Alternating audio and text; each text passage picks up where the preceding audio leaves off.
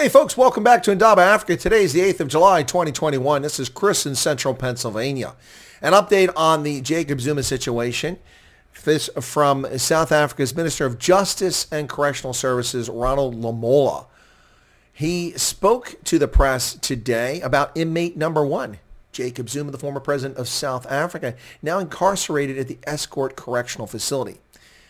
Lamola says that Jacob Zuma will not receive any special treatment, that like every other prisoner in the facility, he too will wear orange overalls, that he'll have access to public phones, so no private mobiles for Jay-Z, that he'll eat prison food like everybody else. He also commented that Zuma would be eligible for parole after just four months of a 15-month sentence.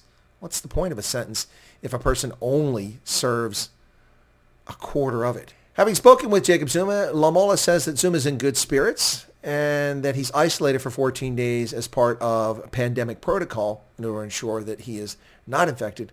Lamola called for this being not a moment of celebration, saying it's not a moment of celebration, but one of restraint and a time to be human. The Estcourt Correctional Facility was opened back in 2019, so it's a very recent facility. 512 beds is the capacity, and it has a hospital built into it. Now, what I have to say about all of this is that uh, my confidence in the minister whom I've habitually called the Minister of Injustice, Ronald Lamola, is not very high. This gentleman presides over a ministry of justice that prosecutes virtually no criminals and ensures virtually no one goes to jail except those not connected. What about cash and transit heist? What about farm murders? What about rural insecurity, state corruption, pilfering by the state? This Ministry of Justice is pathetic.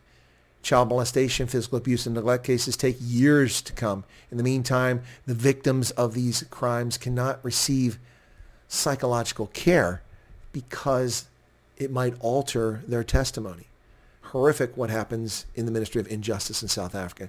So my trust in Lamola's comments that Jacob Zuma will get no special treatment are pretty low, pretty low. Although I wouldn't be at all surprised to see Jay-Z wearing orange overalls just so he can fit in and he can play the martyr role. As far as food, I'm sure that he'll get special food because he has a special diet. As a near octogenarian, he needs a special diet and access to public phones, you can bet your bottom dollar that somebody's already slipped Jay-Z a mobile phone. He's probably talking to the Guptas right now. Anyway, that's an update on the incarceration of former President Jacob Zuma at the Estcourt Correctional Facility based on feedback today from South Africa's Minister of Justice and Correctional Service, Ronald Lamola.